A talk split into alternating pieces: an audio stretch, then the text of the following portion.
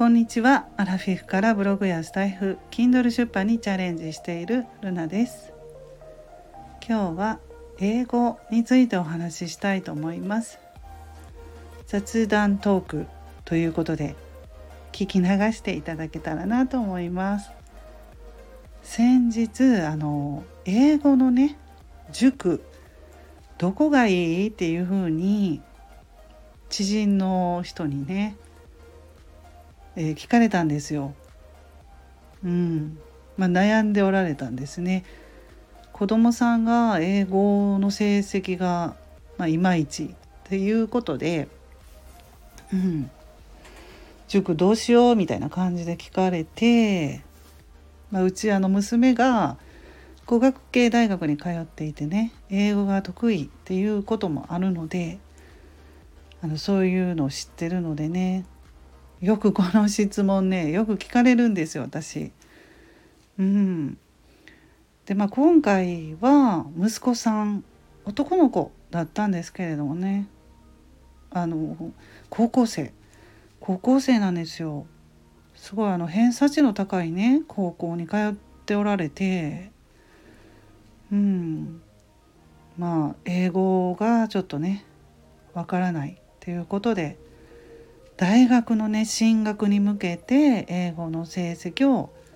伸ばしていきたいしっていうふうに焦ってるって感じだったのでえーっていうふうにね思ったんですけれども私はもう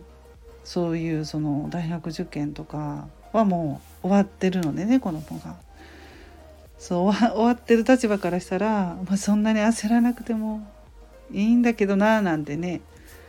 うんまあ、思ってしまったんですよね。けれどもまああの必死なんでねやっぱりね本人さんは。まあ、でもお母さんは必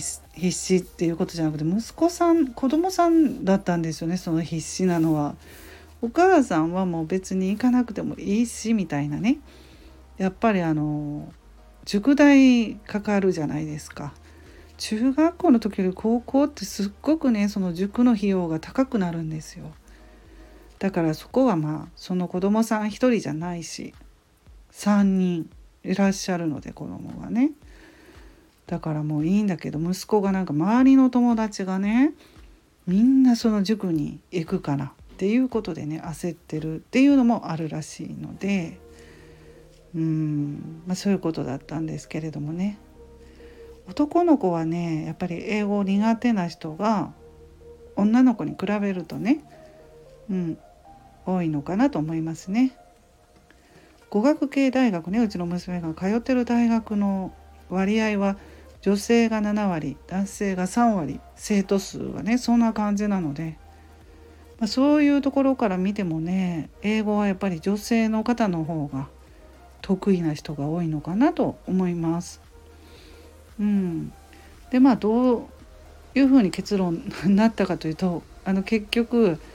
家からね通えてもう親は一切あの送迎はちょっとしたくないってことだったので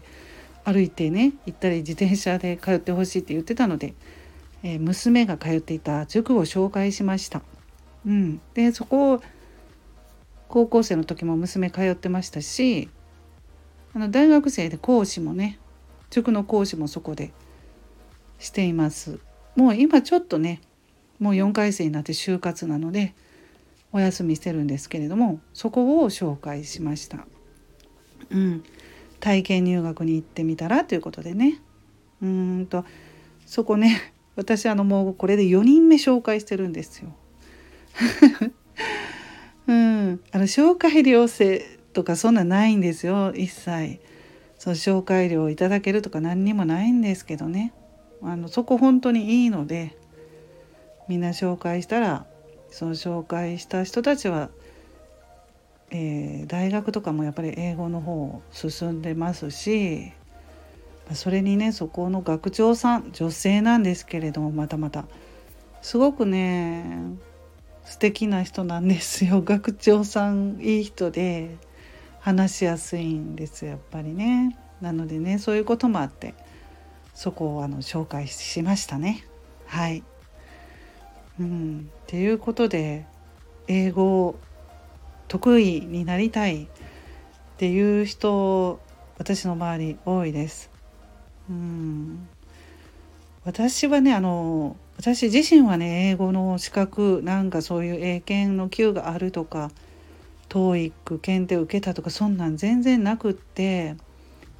英語の大学に行ってたとかもないですし英語が話せるとかそんなんもできないんですけどね。ただ学生の頃英語が好きだったんですよ。うん、好きだったのはその英語のね先生が中学も高校もすごくあのいい人素敵な先生ばっかりだったので親しみやすくて、うん、フレンドリーな感じでね接してくれる先生ばっかりだったのでね。そういうので英語が好きになりました。うんやっぱりそういうのって大きく関係するのかなと思います。はい、えー、でねもううちの娘大学4年生ということで来月ねあの教員免許をね取得するので先生として教育実習ですね。はい。行くんですよ。高校の英語の先生ということでね。うん。まさかねこんな風に教員免許を取ってとか小さい頃思わなかったんですけどただなんか英語って習ってたらいいかなって思って幼児教室に通わせたんですよ娘を。4歳の頃に。うん。習い事何にしようかなと思って。英語に英語にしようと思って。まあそれがきっかけなんですけれどもね。そこからなんか楽しかったんですよね。それもその教室がすごく。もうそのちっちゃい時からずっとだからそれが残っていて。うん。途中はちょっといろいろあってね成績が下がっちゃったりしてうんともうその英語を諦めかけた時もあったんですけど、まあ、あの復活できたんですけれどもねうん、いろいろ試行錯誤しましたけれどもでまあ英語がずっとね携われるというか、うん、よかったかなと思います。はいそんな感じで今日はこの辺で終わります。ルナの独り言ラジオルナでした。